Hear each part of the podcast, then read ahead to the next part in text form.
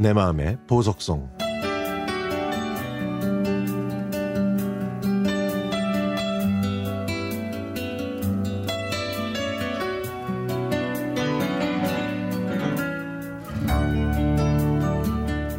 어렸을 때 제 별명은 질질질이었습니다.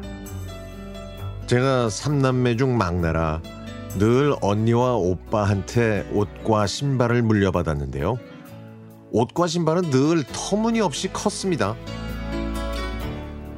큰 옷을 입으면 허수아비 같고 큰 신발은 자주 벗겨져서 넘어지거나 질질 끌고 다녀서 질질질이라는 별명이 생겼던 거죠. 어느 날 저를 특히 예뻐하시던 막내 이모가 제 생일 선물을 사오셨습니다. 제가 정말 갖고 싶어 했던 캐릭터가 그려진 운동화였고요. 사이즈도 제 발에 딱 맞아서 정말 좋았죠. 하지만 엄마는 그 운동화를 획 가로채시더니 아유 얘가 애가 없어서 뭘 모르네 이렇게 딱 맞는 걸 사주면 어떡해 하루가 다르게 크는 애한테 내가 내일 좀 더 큰 걸로 바꿔 올 테니까 그때까지 신으면 안 돼. 라고 하셨습니다.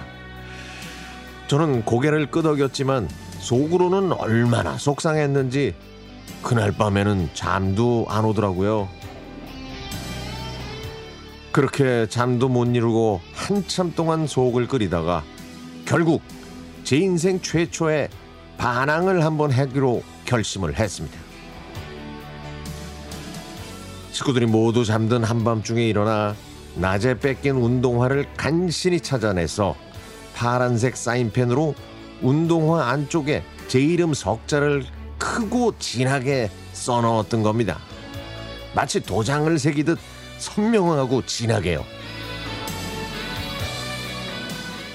다시 방으로 돌아와 자리에 누웠는데 아 얼마나 뿌듯하고 통쾌하든지 웃음이 실실 새어나왔습니다. 그리고 다음 날 엄마가 새 운동화를 보시고는 저를 혼내시려고 하는 그 찰나 이모가 저를 구해 주셨습니다.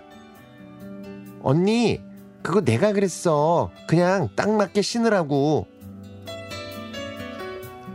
저는 이모 덕분에 목숨도 구했고 생애 처음으로 저한테 딱 맞는 새 운동화를 신는 그런 역사적인 순간을 맞이했던 겁니다.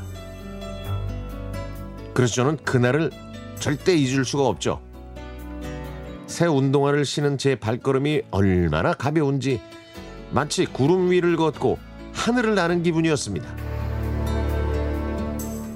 지금 생각하면 가난했던 시절의 귀여운 반항이었습니다. 모든 풍족한 요즘 아이들은 그날의 제 기분을 절대 이해하지 못하겠죠. 그렇게 저를 아끼고 예뻐해 주셨던 이모가 요즘 편찮으십니다. 쾌차하시면 제가 이모한테 예쁜 신발을 하나 선물해 드리고 싶습니다. 그 신발을 신으신 이모와 함께 나들이 갈 거면 갈 거, 갈 겁니다.